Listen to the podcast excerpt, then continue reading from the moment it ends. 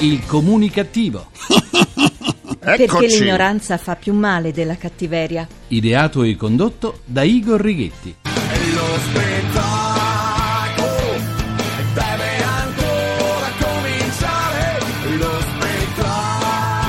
FIBA, lo spettacolo deve ancora cominciare. Sì, parole sante. Buona comunicazione Italia comunicativa dal vostro comunicativo di fiducia Igor Righetti. Bentornati alla nostra terapia radiofonica di gruppo Fuori dal Coro numero 2195, dodicesima edizione Siore e pure Siori. L'Italia è la disperata ricerca di denaro, lo sappiamo. Tutti chiedono tagli alle tasse, rimborsi e sovvenzioni, ma di denaro non ce n'è. E per trovarne, dato che siamo un popolo di creativi, tutti tutti, ma tutti all'opera a spremersi le meningi per trovare il modo di andare avanti, ognuno per la propria strada, però incuranti del percorso altrui. E poi ecco esplodere come una bomba l'idea. Togliamo agli evasori fiscali la possibilità di evadere il fisco eliminando il contante. Non si può evadere se si paga con bancomat, carte di credito o assegni. Ed ecco l'equazione. Ecco Ecco l'equazione. Abolire il contante per abolire o almeno ridurre in modo drastico l'evasione. Un po' troppo semplice per la verità. Il fatto è che l'euro è spendibile ovunque in Europa e anche altrove. Certo si creerebbe qualche difficoltà all'evasore di piccole dimensioni, ma non c'è dubbio che il sistema del pagamento in contanti sia praticato in Italia in modo eccessivo rispetto agli altri paesi europei che fanno molto più uso delle carte di credito. È stato calcolato che nel nostro paese ogni giorno, ogni giorno circa la metà della ricchezza prodotta viene rubata da malavitosi, corrotti ed evasori fiscali. Eh, oh,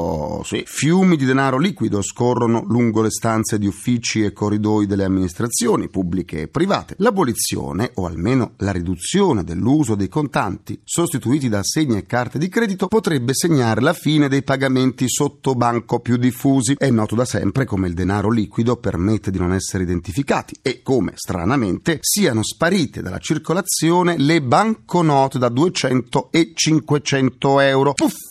non ci sono più. Puff!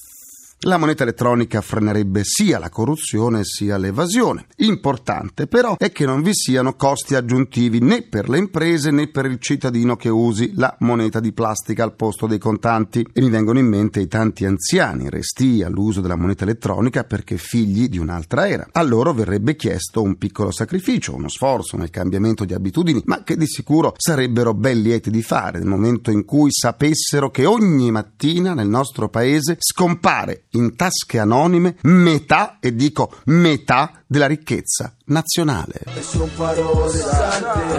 E son parole sante. E son parole sante. Continuiamo la terapia. La crisi economica porta dei ripensamenti sul modo di fare cassa che ha dello sbalorditivo. Mettete la prostituzione, per esempio. Sono in molti a pensare di voler tornare indietro, all'epoca delle cosiddette case di tolleranza, quando le lucciole non erano tali perché non esercitavano in strada, ma al chiuso di un'abitazione. E un po' in tutti i paesi dell'Unione Europea si legifera sui bordelli, una questione delicata che vede in azione vari fronti, gli uni contro gli altri armati. Così accade in Francia e così in Germania. Per questi due paesi il problema nuovo da affrontare è dato dalla grande quantità di prostitute arrivate da Bulgaria e Romania. Ma anche in Italia la discussione è aperta, anzi non si è mai chetata sin dalla chiusura dei bordelli nel 1958. Le case chiuse, per la verità, sono un fenomeno antichissimo, come testimoniano anche i resti di Pompei. E già nel 1432, nel regno delle due Sicilie, l'argomento era regolamentato da leggi che prevedevano l'ottenimento di una patente per aprire una casa di tolleranza, ma fu con l'Unità d'Italia nel 1860 che una legge unificò a tutto il paese la pratica della prostituzione, fissando a livello nazionale i prezzi degli incontri. Ebbene sì, oggi in Italia la sommossa è cominciata in Lombardia, dove viene chiesta a furor di popolo la riapertura delle case chiuse. Non se ne può più di vedere donne, spesso molto giovani, seminude in attesa di clienti lungo le strade. Dalla Lombardia, la Lega, con l'appoggio di alcuni consiglieri del centrodestra, ha lanciato la proposta di ricorrere a un referendum popolare sull'argomento. Il capogruppo della Lega, Romeo, ha spiegato che l'obiettivo non è tanto tornare alle case chiuse, quanto di considerare la prostituzione un'attività come le altre e che quindi richiede l'apertura di una partita IVA e il ricorso a visite medico-sanitarie di controllo. Il collega di partito Salvini Boldrini approva e vengono fornite alcune cifre. Le lucciole in attività sul territorio nazionale sarebbero circa 70.000 e dico 70.000 e i loro clienti si aggirerebbero intorno ai 9 milioni, ebbene sì, 9 milioni per un giro d'affari stimato in 15 miliardi l'anno.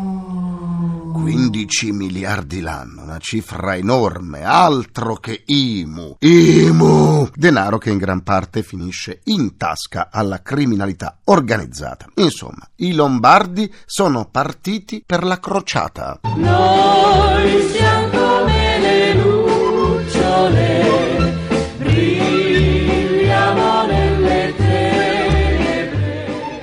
siete persi innanzitutto il comunicativo e per punirvi non volete andare dall'estetista a fare la pulizia del viso? Ma no, niente paura, andate sul sito ilcomunicativo.rai.it dove potrete anche scaricare le sedute in podcast. Se invece volete esternare un po' di sane comunicattiveria vi aspetto sulla pagina Facebook del Comunicativo, facebook.com slash il comunicativo. Soffermiamoci ora sulla paura delle malattie e la loro prevenzione. L'Organizzazione Mondiale della Sanità ha lanciato un allarme. Attenti alla pigrizia. È un killer subdolo che fa star male e che uccide. Tante sono le malattie che possono essere evitate o i cui effetti possono essere ridotti grazie allo stile di vita e alla prevenzione medica. La ricerca sul cancro, per esempio, fornisce strumenti di conoscenza tali che oggi di questa malattia si muore molto meno rispetto a qualche anno fa. Merito della ricerca, certo, ma anche della prevenzione, che con le nuove tecniche a disposizione permette diagnosi precoci. Naturalmente anche nella prevenzione occorre equilibrio, evitare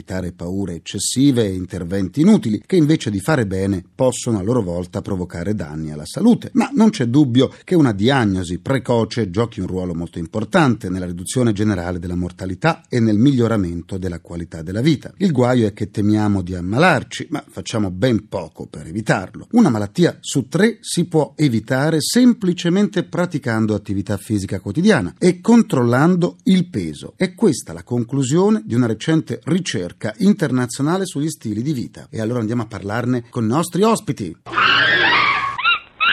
Le nostre due mascotte evasione fiscale annunciano l'ingresso del responsabile dell'unità operativa di chirurgia colorettale del Policlinico Umberto I di Roma, Giancarlo D'Ambrosio. Buona comunicazione. Buona comunicazione.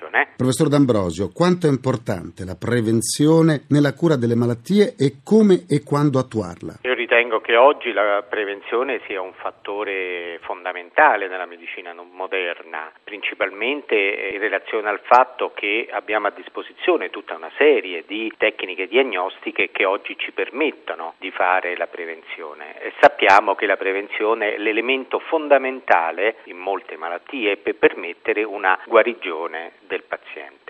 Chiaro che avendo a disposizione queste tecniche diagnostiche altamente sofisticate, attendibili, eccetera, non deve mai portare il medico a derogare su quelli che sono i principi fondamentali della medicina, intesa come il colloquio col paziente, quella che noi chiamiamo l'anamnesi, e l'esame clinico del paziente, quindi la visita del paziente, perché questo è un fattore determinante nell'indirizzare su quali esami eh, fare ed inoltre crea un rapporto di fiducia tra medico-paziente che non dobbiamo mai scordare. C'è da dire che oggi i pazienti vengono e vogliono fare la prevenzione di tutto, questo è difficile, la prevenzione va orientata, bisogna mettere in atto dei protocolli di prevenzione orientati verso alcuni sistemi e apparati ed è molto importante valutare quelli che sono i fattori di rischio del paziente, non ultimi in relazione a quelli che sono i fattori di rischio familiari. La sua attività di ricerca nell'ambito della chirurgia generale e in settori quali la chirurgia oncologica è nota a livello internazionale. Quali sono le nuove tecnologie in chirurgia e quali le loro applicazioni? Nella chirurgia noi abbiamo vissuto negli ultimi anni il passaggio da un'epoca ad un'altra. Il passaggio dell'epoca lo possiamo fissare nei primi anni 90, quando nasce la chirurgia mini-invasiva, la chirurgia videolaparoscopica, cioè tutta quella chirurgia che viene fatta non facendo delle grandi incisioni nell'addome del paziente, bensì inserendo delle cannule nell'addome stesso e una telecamera che rappresenta il nostro occhio che entra nella pancia del paziente. E la chirurgia mini-invasiva logicamente ha cambiato quella che è l'evoluzione proprio dello stato fisico del paziente, ci permette di fare anche grossi interventi attraverso delle piccole incisioni e questo logicamente è un grosso vantaggio del paziente in termini di decorso post-operatorio, di dolore e direi anche dal punto di vista estetico e funzionale, quindi diminuisce quelle che sono le sequele funzionali, le sequele che poi si riflettono in quella che è la vita personale del paziente, la vita di relazione, la vita sociale e non ultimo anche la vita lavorativa con quelli che sono gli aspetti più importanti della ripresa delle attività sociali e lavorative. Grazie al professor Giancarlo D'Ambrosio, responsabile dell'unità operativa di chirurgia colorettale del Policlinico Umberto I di Roma e buona comunicazione. Grazie a lei e buona comunicazione.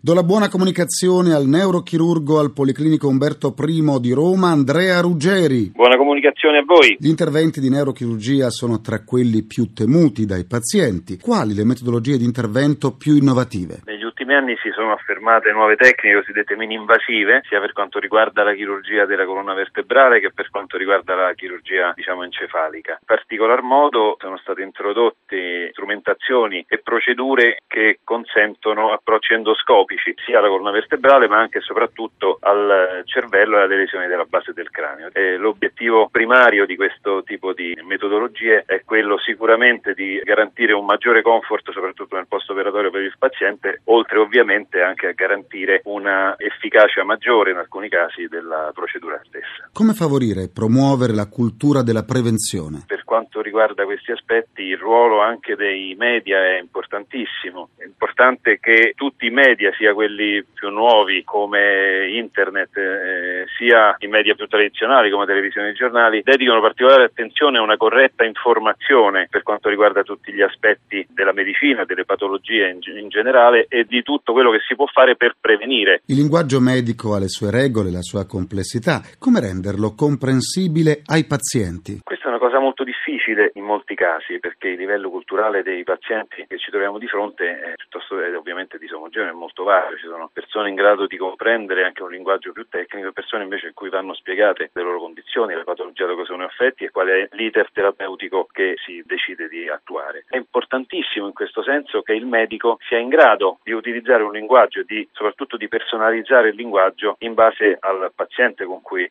si sta confrontando. D'altra parte sempre più attuale anche per le problematiche medico-legali che sono di grande attualità in questo momento nel nostro paese, è sempre più attuale il problema della corretta informazione, di dare tutte le informazioni ai pazienti in termini realistici, cioè quali sono gli obiettivi del trattamento che gli si propone, quali sono i possibili rischi, quali sono le complicanze che possono verificarsi. Il paziente deve decidere consapevolmente di sottoporsi a un determinato trattamento. Consapevolmente significa sapere appunto a cosa serve quella terapia, quali sono gli obiettivi, cosa si può ottenere e comunque sia anche quali sono i rischi a cui va incontro. Grazie ad Andrea Ruggeri, neurochirurgo al Policlinico Umberto I di Roma e buona comunicazione. Buona comunicazione a voi. Abito qui perché non sali, ho una collezione di medicinali e Concludo anche questa seduta con il mio pensiero comunicativo.